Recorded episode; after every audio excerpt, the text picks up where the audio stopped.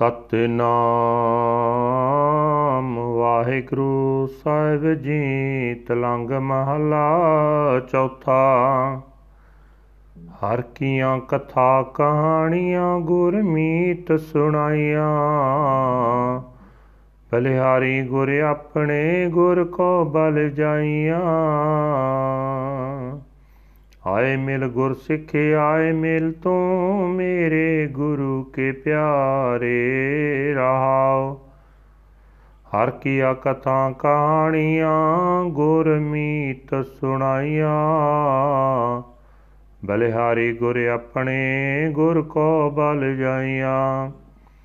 ਆਏ ਮਿਲ ਗੁਰ ਸਿੱਖੇ, ਆਏ ਮਿਲ ਤੂੰ ਮੇਰੇ ਗੁਰੂ ਕੇ ਪਿਆਰੇ ਰਹਾਓ। ਹਰ ਕੇ ਗੁਣ ਹਰ ਭਾਵੰਦੇ ਸੇ ਗੁਰੂ ਤੇ ਪਾਏ। ਜਿਨ ਗੁਰ ਕਾ ਪਾਣਾ ਮੰਨਿਆ, ਤਿਨ ਘੁਮ ਘੁਮ ਜਾਏ। ਜਿਨ ਸਤ ਗੁਰ ਪਿਆਰਾ ਦੇਖਿਆ, ਤਿਨ ਕੋ ਵਾਰੀ। ਜਿਨ ਗੁਰ ਕੀ ਕੀਤੀ ਚਾਕਰੀ, ਤਿਨ ਸਦ ਬਲਿਹਾਰੀ। ਹਰ ਹਰ ਤੇਰਾ ਨਾਮ ਹੈ, ਦੁਖ ਮੇਟਣ ਹਾਰਾ।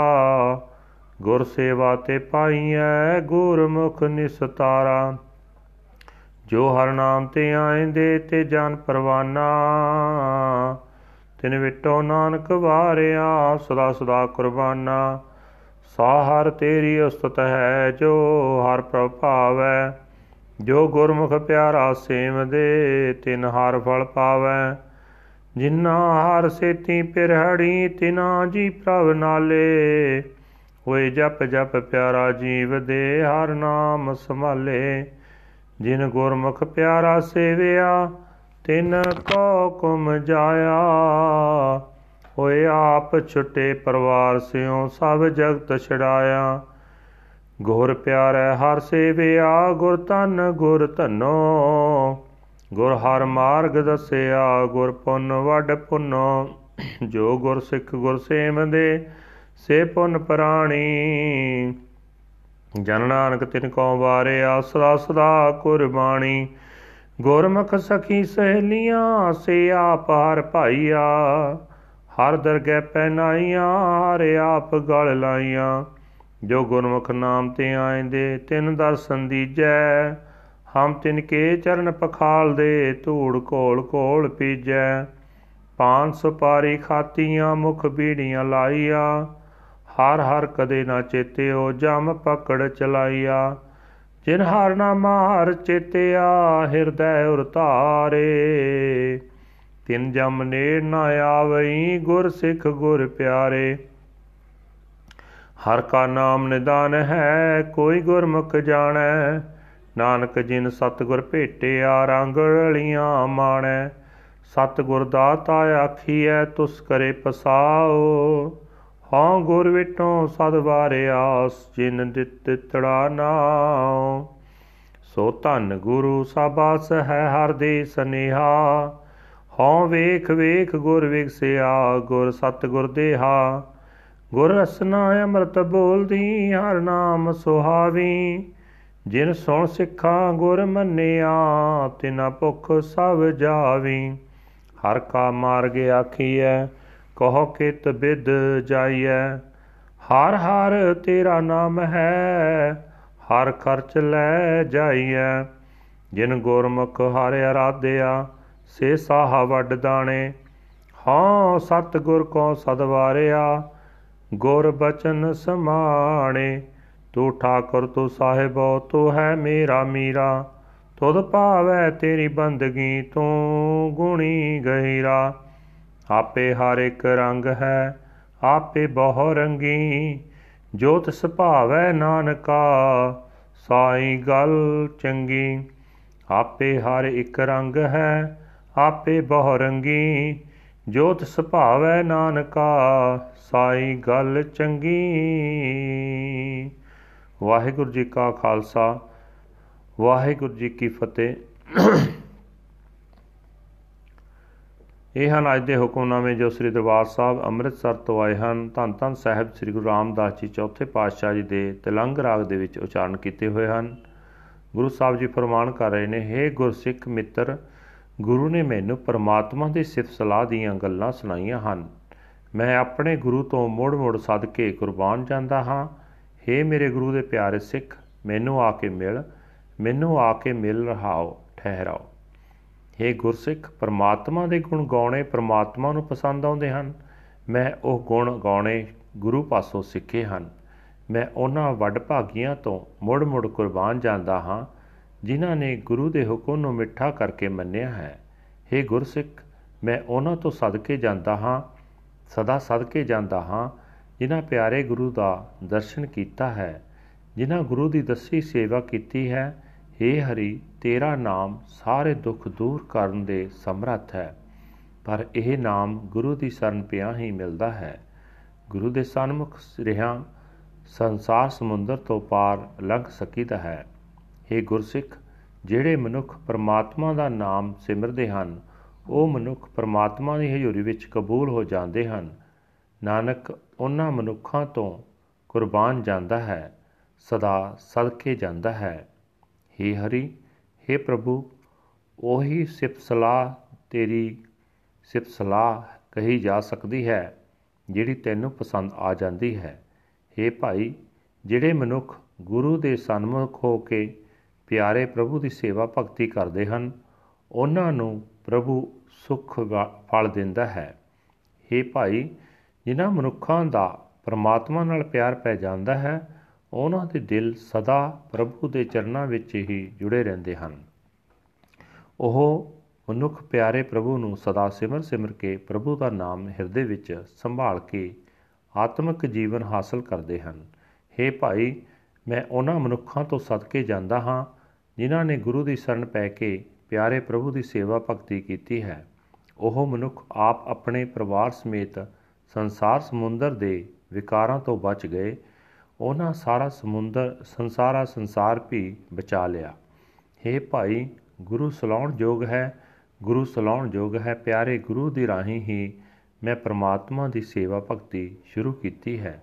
ਮੈਨੂੰ ਗੁਰੂ ਨੇ ਹੀ ਪਰਮਾਤਮਾ ਦੇ ਮਿਲਾਪ ਦਾ ਰਸਤਾ ਦੱਸਿਆ ਗੁਰੂ ਦਾ ਮੇਰੇ ਉੱਤੇ ਇਹ ਪਰਉਪਕਾਰ ਹੈ।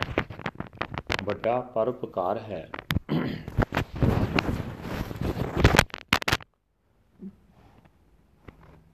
हे ਭਾਈ, ਗੁਰੂ ਦੇ ਜਿਹੜੇ ਸਿੱਖ ਗੁਰੂ ਦੀ ਦੱਸੀ ਸੇਵਾ ਕਰਦੇ ਹਨ, ਉਹ ਭਾਗਾਂ ਵਾਲੇ ਹੋ ਗਏ ਹਨ। ਦਾਸ ਨਾਨਕ ਉਹਨਾਂ ਤੋਂ ਸਦਕੇ ਜਾਂਦਾ ਹੈ, ਸਦਾ ਹੀ ਕੁਰਬਾਨ ਜਾਂਦਾ ਹੈ। हे ਭਾਈ, ਗੁਰੂ ਦੀ ਸ਼ਰਨ ਪੈ ਕੇ ਪਰਸਪਰ ਪ੍ਰੇਮ ਨਾਲ ਰਹਿਣ ਵਾਲੀਆਂ ਸਤਸੰਗੀ ਸਹੇਲੀਆਂ ਐਸੀਆਂ ਹੋ ਜਾਂਦੀਆਂ ਹਨ ਕਿ ਉਹ ਆਪ ਪ੍ਰਭੂ ਨੂੰ ਪਿਆਰੀਆਂ ਲੱਗਦੀਆਂ ਹਨ। ਪਰਮਾਤਮਾ ਦੀ ਹਜ਼ੂਰੀ ਵਿੱਚ ਉਹਨਾਂ ਨੂੰ ਆਦਰ ਮਿਲਦਾ ਹੈ। ਪਰਮਾਤਮਾ ਨੇ ਉਹਨਾਂ ਨੂੰ ਆਪ ਆਪਣੇ ਗਲ ਨਾਲ ਸਦਾ ਲਾ ਲਿਆ ਹੈ। हे ਪ੍ਰਭੂ, ਜਿਹੜੇ ਮਨੁੱਖ ਗੁਰੂ ਦੀ ਸ਼ਰਨ ਪੈ ਕੇ ਤੇਰਾ ਨਾਮ ਸਿਮਰਦੇ ਹਨ, ਉਹਨਾਂ ਦਾ ਮੈਨੂੰ ਦਰਸ਼ਨ ਬਖਸ਼। ਮੈਂ ਉਹਨਾਂ ਦੇ ਚਰਨ ਧੋਂਦਾ ਰਹਾ ਤੇ ਉਹਨਾਂ ਦੀ ਚਰਨ ਧੂੜ ਘੋਲ ਘੋਲ ਕੇ ਪੀਂਦਾ ਰਹਾ।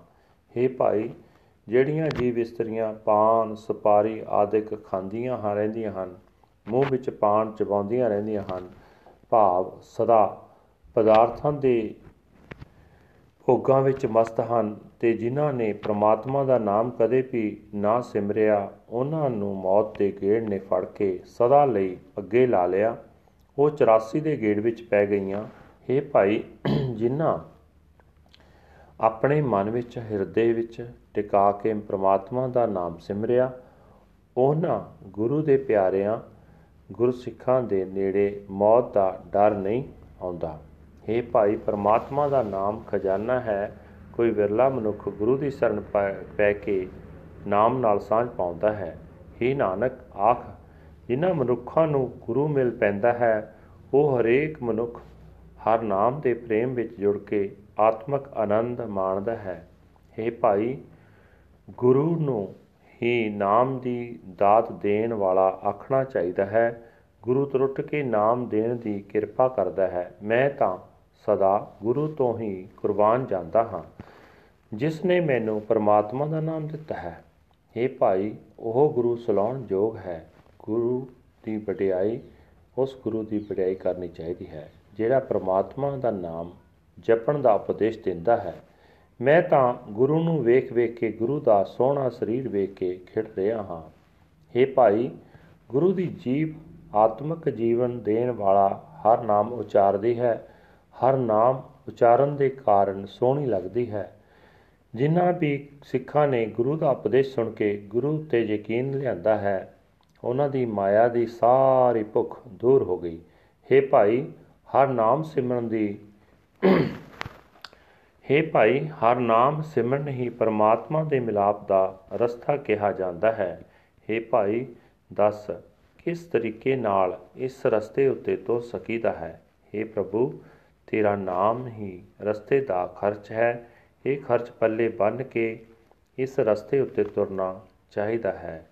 हे ਭਾਈ, ਜਿਨ੍ਹਾਂ ਮਨੁੱਖਾਂ ਨੇ ਗੁਰੂ ਦੀ ਸ਼ਰਨ ਪੈ ਕੇ ਪਰਮਾਤਮਾ ਦਾ ਨਾਮ ਜਪਿਆ ਹੈ, ਉਹ ਵੱਡੇ ਸਿਆਣੇ ਸ਼ਾਹ ਗਏ ਹਨ। ਮੈਂ ਸਦਾ ਗੁਰੂ ਤੋਂ ਕੁਰਬਾਨ ਜਾਂਦਾ ਹਾਂ। ਗੁਰੂ ਦੇ ਬਚਨ ਦੀ ਰਾਹੀਂ ਪਰਮਾਤਮਾ ਦੇ ਨਾਮ ਵਿੱਚ ਲੀਨ ਹੋ ਸਕੀਦਾ ਹੈ। हे ਪ੍ਰਭੂ, ਤੂੰ ਮੇਰਾ ਮਾਲਕ ਹੈ, ਤੂੰ ਮੇਰਾ ਸਾਹਿਬ ਹੈ, ਤੂੰ ਹੀ ਮੇਰਾ ਪਾਤਸ਼ਾਹ ਹੈ। ਜੋ ਤੈਨੂੰ ਪਸੰਦ ਆਵੇ, ਤਾਂ ਹੀ ਤੇਰੀ ਭਗਤੀ ਕੀਤੀ ਜਾ ਸਕਦੀ ਹੈ। ਤੂੰ ਗੁਣਾ ਦਾ ਖਜ਼ਾਨਾ ਹੈ ਤੂੰ ਡੂੰਘੇ ਜਿਗਰੇ ਵਾਲਾ ਹੈ। हे ਨਾਨਕ, ਆਖੇ ਭਾਈ, ਪਰਮਾਤਮਾ ਆਪ ਹੀ ਨਿਰਗੁਣ ਸਰੂਪ ਹੈ ਤੇ ਇੱਕੋ ਇੱਕ ਹਸਤੀ ਹੈ ਤੇ ਆਪ ਹੀ ਸਰਗਣ ਸਰੂਪ ਵਿੱਚ ਅਨੇਕਾਂ ਰੂਪਾਂ ਵਾਲਾ ਹੈ। ਜਿਹੜੀ ਗੱਲ ਉਸ ਨੂੰ ਚੰਗੀ ਲੱਗਦੀ ਹੈ, ਉਹੀ ਗੱਲ ਜੀਵਾਂ ਦੇ ਭਲੇ ਵਾਸਤੇ ਹੁੰਦੀ ਹੈ। ਵਾਹਿਗੁਰੂ ਜੀ ਕਾ ਖਾਲਸਾ, ਵਾਹਿਗੁਰੂ ਜੀ ਕੀ ਫਤਿਹ। This is today's Hukamnama from Sri Darbar Sahib Amritsar uttered by our fourth Guru, Guru Ramdas Ji under Tilang Rag, Tilang fourth Mahal. Guru Sahib said that the Guru, my friend, has told me the stories and the sermon of the Lord. I am a sacrifice to my Guru. To the Guru, I am sacrifice. Come, join with me, O Sikh of the Guru. Come, joined come and join with me. You are my guru's beloved. Pause. The glorious praises of the lord are pleasing to the lord. I have obtained them from the guru. I am a sacrifice a sacrifice to those who surrender to and obey the guru's will. I am dedicated and devoted to those who gaze upon the beloved true guru I am forever a sacrifice to those who perform service for the Guru. Your name, O Lord, Har Har, He is the destroyer of sorrow. Serving the Guru, it is obtained, and as Gurmukh, one is emancipated. Those humble beings who meditate on the Lord's name are celebrated and acclaimed.